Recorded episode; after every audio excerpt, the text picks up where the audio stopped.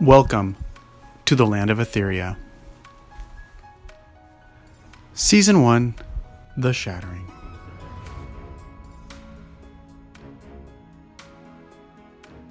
Episode 28 The Darius Rescue. Once upon a time, in the land of Etheria, there was a Princess Nea and a Princess Lulu, and they went on the most amazing adventures. They had just learned that Joe the botanist was sick, and that Princess Blue of Alemia was also a keeper of the green Turanian crystal. So Blue decided to finish what Joe had started with the dwarves and travel around Etheria to heal the land and restore the rest of the temples. As they were getting ready to meet Ola, Paul, and Wall back at the beach town of Larakesh, an old friend walked up. It was Darius's father the Shadow Man, and he was with Scorch the dragon. Son of Elon and Scorch the Protector, Nea said respectfully, addressing him and the dragon. Princess Nea of Sparland, he said back. What luck to find you here outside of Morinvale. I need your help. Darius and Rose have been kidnapped by the elves. Kidnapped? By the elves? Yes, we must hurry. I do not think the elf chief has good intentions. He wants the white crystal. If both the white and black Devorian crystals fall into the wrong hands, this won't be good. Nea and Lulu had run into a tricky elf named Hazel a few times and learned at one of the elven keeps that she was working with an ogre named Torlock, who had the black crystal. So we're going to rescue Darius? Asked Princess Ellery, blushing a little. Are you sure you want to come with? asked Lulu. I wouldn't miss it, she said, revealing a magic wand that her father had given her for protection. So the four adventurers mounted Scorch with the Shadow Man and started to fly towards the forest of Forevermore, which, as you might remember, is how you get to the Elf Grotto, where Darius had been kidnapped. As they were flying high above the clouds, the wind started to pick up. A crazy wind that blew them all around, almost in circles. The wind blew so hard, Scorch almost lost control and sent the riders flying. Lulu, maybe you can use your crystal, Nea shouted. But I don't know how, she said. The Shadow Man, sensing that Lulu was a keeper herself, handed the reins to Nea, and moved next to Lulu. Let me show you, he shouted. He began to explain that to use the crystals for good, you needed to let the crystal's power come out itself. To do that was a funny concept and hard to understand, and even harder to grasp when you're hundreds of feet up in the air being blown about dangerously in the wind. He explained that you can't make the crystals do what you want them to do. When you try to do that, the power consumes you and it starts to change you for the worst instead of healing Etheria for the best. Lulu had to let the crystal do what it knows to do naturally. I'm, I'm scared, she explained. You can do this, he encouraged her.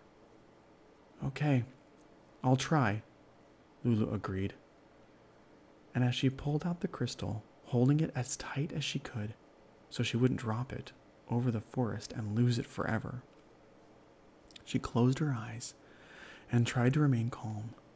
She tried to allow whatever power the crystal had to come out on its own. It was so hard to remain calm when she was being thrown about in the sky, so high above the ground. She took a deep breath, but when Scorch hit an air current, it jolted her to the left. She took another breath and felt that she needed to let go. She needed to literally let go of the crystal, relax her heart, and trust that even if she dropped the crystal, it would be okay. Slowly, she released the crystal. She let go of it, fighting against all of her fears that would fall to the ground and she would lose it forever. And the crystal hovered steady above her hand and it floated. As it did, Scorch balanced himself and leveled out in the sky as the air started to calm. The winds around them still raged on, but they had a bubble of calm around them as they flew. Soaring through the air, Lulu could feel another presence. It was Ryla, the hawk. She opened her eyes, now used to letting go and trusting the crystal. To her right, in the distance, was Ryla, soaring with them towards the forest.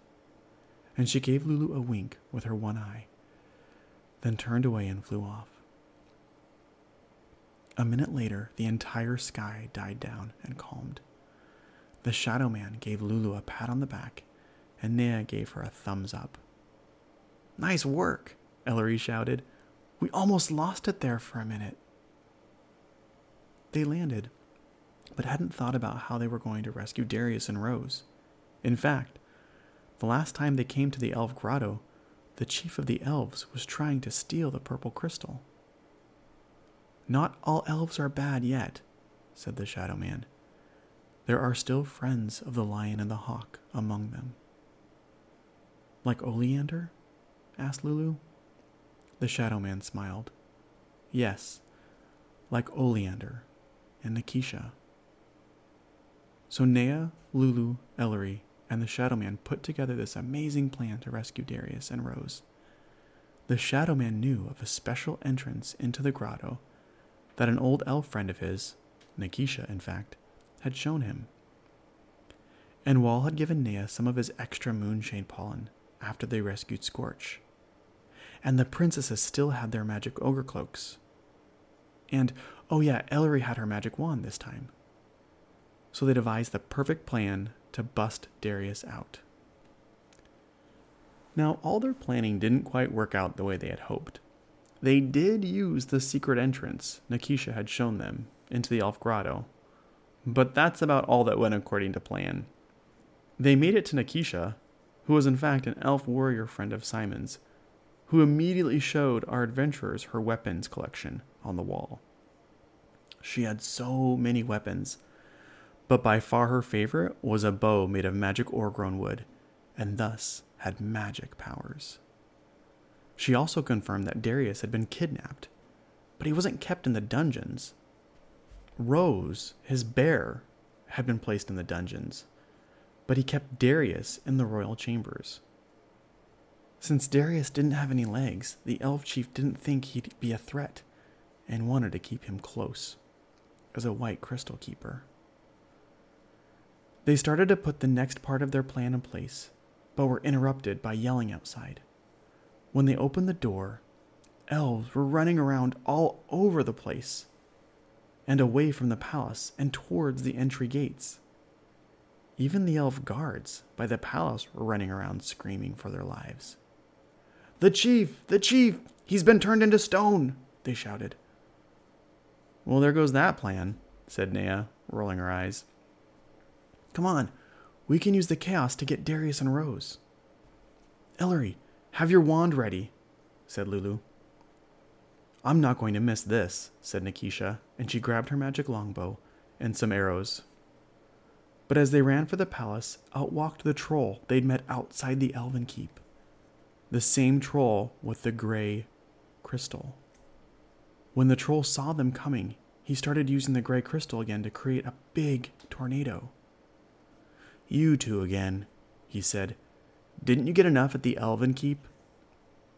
As the wind picked up, it pulled everyone up off the ground and into the air. In the process, Ellery pulled out her magic wand and tried to send a bolt of lightning at the troll. Unfortunately, it was hard to aim with all this wind blowing. Her bolts of lightning kept missing and hitting the palace. Pew pew! Lulu! Nea yelled. Use your crystal! Lulu nodded feeling much more confident. She didn't even reach for a crystal in her pocket. She just closed her eyes and tried to keep calm. She thought about the little baby griffins at Oleander's hut and these small baby chicks that she had seen in the castle stable once. She thought about whatever gave her peace and happiness and calmed her down. She knew that doing that would allow the crystal to handle this situation.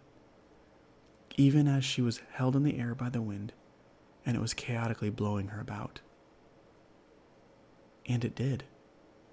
She concentrated on staying calm. In the middle of this wind tornado, while another tornado started to grow under the troll. As it did, the troll got very nervous and afraid that maybe he wasn't strong enough anymore. He had never been in a fight like this before with another crystal keeper. Stop it! he yelled and made an angry face. He then shook his gray crystal hard to try to squeeze more power out of it. Lulu just floated there, in the wind, her crystal floating out before her, and its power swirling the troll within another tornado. Within a minute, the troll was so dizzy he couldn't concentrate anymore and started to fall. Once that happened, the adventurers fell to the ground themselves. Ellery landed on her feet and used her magic wand to zap the troll. This time she didn't miss, and got his hand that held the crystal, sending the gray crystal flying. The Shadow Man quickly ran over to the crystal and picked it up, while the elf guards grabbed the troll. The guards, not knowing who to trust anymore, then looked toward Lulu and Ellery. We can help the chief, Nikisha interrupted, but we'll need the boy and the white crystal. The guards nodded and allowed Princess Nea and Lulu and their friends into the palace. When they got to the throne room, they found Darius next to the chief who had been turned into stone. Dad! Darius yelled. Darius! The shadow man yelled back. I could feel the elf's heart growing darker and darker. He took it, and I couldn't stop it. The shadow man took a deep breath. Well, you're safe now, and we have the gray crystal. But we don't have the white one anymore, Darius explained.